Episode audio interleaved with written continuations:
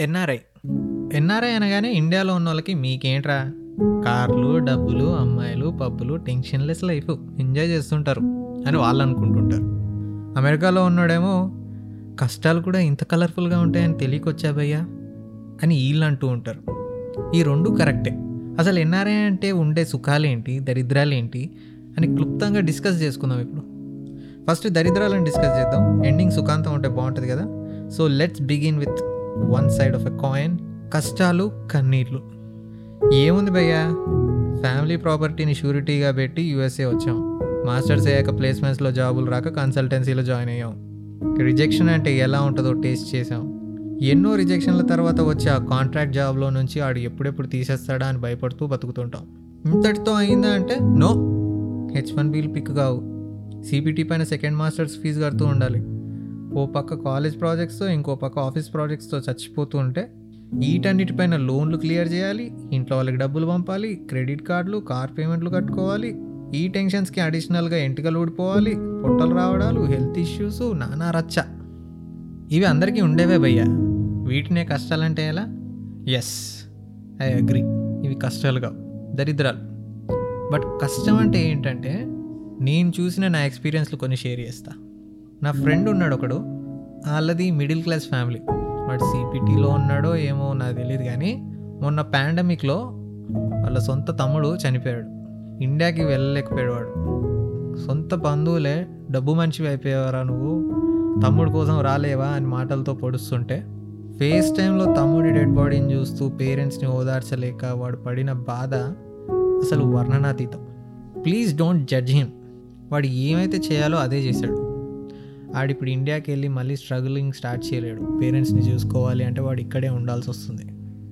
ప్రేమ లేక కాదండి it's an act of compassion.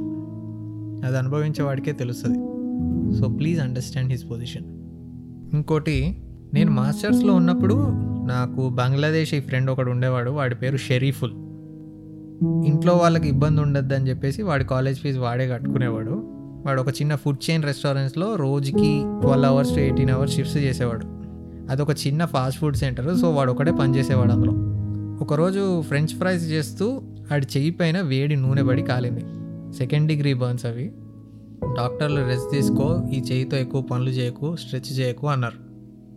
కానీ పని చేయకపోతే ఫీజు ఎలా కడతాడు వీడు? నెక్స్ట్ డే ఆ నొప్పిపైనే జాబ్ చేయడానికి వెళ్ళాడు. ఇలా చేస్తే మందులు వేసుకున్న నొప్పి ఎందుకు తగ్గుతుంది బ్రో? నొప్పి తట్టుకోవడానికి మాతో ఫోన్లో మాట్లాడుతూ నైట్ విస్కీ తాగి పడుకునేవాడు. ఇలాంటివి ఒకటి రెండు కాదు ఇంటికి ఒక స్టోరీ ఉంటుంది ఇక్కడ. ఇవన్నీ ఎవడో చెప్పుకోడు బ్రో. పర్సనల్ ఎక్స్పీరియన్స్లు అంతే. ఇదంతా విని బాబోయ్ అమెరికాకు వస్తే సరదా తీరిపోయేటట్టుందిగా అని అనుకోకండి. Let's see the bright side of the coin అమెరికాకు వచ్చాక వచ్చే మెయిన్ కంఫర్ట్స్ ఏంటంటే ఫ్రీడమ్ బ్రో. ముఖ్యంగా మన తెలుగు అమ్మాయిల గురించి చెప్పుకోవాలి ఇక్కడ. అరుంధత్ సినిమాలో పశుపతి గారు సమాధి నుంచి బయటకు వచ్చే సీన్ గుర్తుందా? నా బిడ్డకి విడుదల అని చెప్పేసి ఒకటి ఉంటుంది.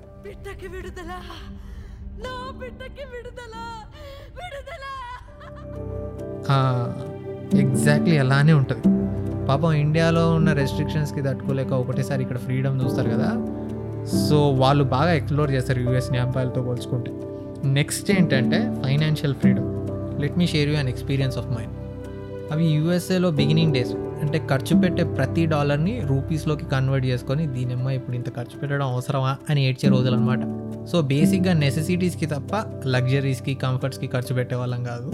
అంటే సపరేట్ రూమ్స్ లేకుండా నలుగురితో కలిసి షేర్ చేసుకుంటూ బెడ్స్ కంఫర్టర్స్ లాంటివి లేకపోయినా కిందే దుప్పట్లు వేసుకొని పడుకునే వాళ్ళం. అయితే ఎప్పుడైతే కొంచెం పార్ట్ టైం జాబ్ చేసి సేవ్ చేసుకున్న డబ్బుల్లో నుంచి ఒక సెకండ్ హ్యాండ్ బెడ్ ఒక సపరేట్ రూమ్ తీసుకున్నాను అప్పుడు వచ్చిన హై ఉండే చూడు. అసలు ఇలాంటి చిన్న చిన్న ఆనందాలు లైఫ్ టైం గుర్తుండిపోతాయి. ఏంటి సెకండ్ హ్యాండ్ బెడ్కి అంత ఫీల్ అయ్యావా బాబు అని అనుకోకండి. అంటే నా డబ్బులు నా కష్టార్జితం నాది. ఈ ప్రపంచంలో నాది అని చెప్పుకోవడానికి యూఎస్ఏలో నాకు ఒకటి ఉంది అనే ఫీలింగ్ అనమాట కొంచెం సిల్లీగా అనిపించినా కానీ అది చాలామందికి ఆ ఫీలింగ్ ఉంటుంది. అలానే ఎప్పుడో ఇండియాలో Nokia two seven double zero classic వాడిన బ్యాచ్ నుంచి ఐఫోన్ తీసుకోవడం. మొదటి కారు ఇండియాకి మనీ పంపి నేనున్నా ఇంట్లో వాళ్ళకి అని ఇచ్చే అష్యూరెన్స్ అండ్ ఇందాక చెప్పిన దరిద్రాలన్నీ మర్చిపోవడానికి మనకి ఫ్యామిలీ లాంటి ఫ్రెండ్స్ దొరుకుతారు ఇక్కడ. నీకు హెల్త్ బాగాలేకపోతే హాస్పిటల్ తీసుకెళ్ళేటోడు మనసు బాగోపోతే మందు తెచ్చేటోడు వంట నువ్వు చేస్తే అంట్లు కడిగేవాడు టీవీలో బిగ్ బాస్ చూసాక మళ్ళీ దానిపైన గంట డిస్కషన్ పెట్టేటోడు డబ్బులు టైట్గా ఉన్నాయంటే నీకు ఇచ్చి మేనేజ్ చేసేవాడు. కోర్స్ తర్వాత స్ప్లిట్ వైజ్ అనే దాంట్లో అప్డేట్ చేస్తాడు అనుకోండి నువ్వు నాకు డబ్బులు కట్టాలరా అని చెప్పేసి అది వేరే విషయం. బట్ అల్టిమేట్లీ నీకు ఏ రిలేషన్ లేని ఒక సెకండ్ ఫ్యామిలీ దొరుకుతుంది. ఇలాంటివి చాలా భయ్య. డిగ్నిటీ ఆఫ్ లేబర్ అంటే ఏంటో తెలుస్తుంది. డీసెన్సీకి ఇచ్చే వాల్యూ ఏంటో తెలుస్తుంది. రూల్స్ ఫాలో అవడంలో కూడా ఫ్రీడమ్ ఉందని తెలుస్తుంది. ఇండియాలో అసలు వంటింట్లో గరిట పట్టిన వాళ్ళందరూ యూఎస్ఏకి రాగానే మాస్టర్ షెఫ్లు అయిపోతారు ప్లేసెస్ని ఎక్స్ప్లోర్ చేయడంలో ఉండే కిక్ అంటే ఏంటో తెలుస్తుంది. సో ఇలాంటివి చాలానే ఉంటాయి. ఫైనల్గా నేను చెప్పేది ఏంటంటే మనకి మన నాన్నలు చెప్పారు కదా మా రోజుల్లో కాలేజీకి వెళ్ళడానికి రక్తాలు చిందించామని. అలానే రేపు నీకు ఒక స్టోరీ చెప్పుకోవడానికి కావాలంటే నీ కంట్రీని వదిలి వేరే ఏ కంట్రీలో అయినా బతుకు. మినిమం నీ ఊరు దాటానా బతకాలి. లైఫ్ను ఒక కొత్త పర్స్పెక్టివ్లో చూస్తావు. స్ట్రగుల్ అవుతావు నేర్చుకుంటావు ఎంజాయ్ చేస్తావు. నువ్వు ఏ దేశం వెళ్ళినా ఏ ఎన్ఆర్ఐని అడిగినా ఒకటి మాత్రం కామన్ భయ్యా ఇక్కడ కష్ట సుఖాలు అమ్మబడును. నేను మా ఫ్రెండ్స్ని అడిగా ఇట్లా అమెరికాకి రావాలనుకుంటున్న వాళ్ళు వింటే వాళ్ళకి ఏమైనా చెప్దామారా? అంటే వాళ్ళు ఒకటే చెప్పారు. మాస్టర్స్ చేస్తూ ఫీజులు కట్టుకోవాలి ఇంకా నాకు వేరే ఆప్షన్ లేదు అనే వాళ్ళు తప్ప మిగతా వాళ్ళందరూ ఇట్లా పార్ట్ టైం జాబుల్లో ఎక్కువ టైం స్పెండ్ చేసి చదువుని సంక్రాంతిపించుకోకండి అని చెప్పేసి చెప్పారు. So ya that's valid actually so అది భయ్యా కంట్రీ మారంగానే లైఫ్ మారిపోతుంది అనుకుంటారు అందరూ. లైఫ్ స్టైల్ మారుతుంది అంతే. మీకు ఇలాంటి ఎక్స్పీరియన్స్లు ఉంటే కమెంట్ చేయండి షేర్ చేయండి. నేను Ajay Padarthi will meet you with the next pod bye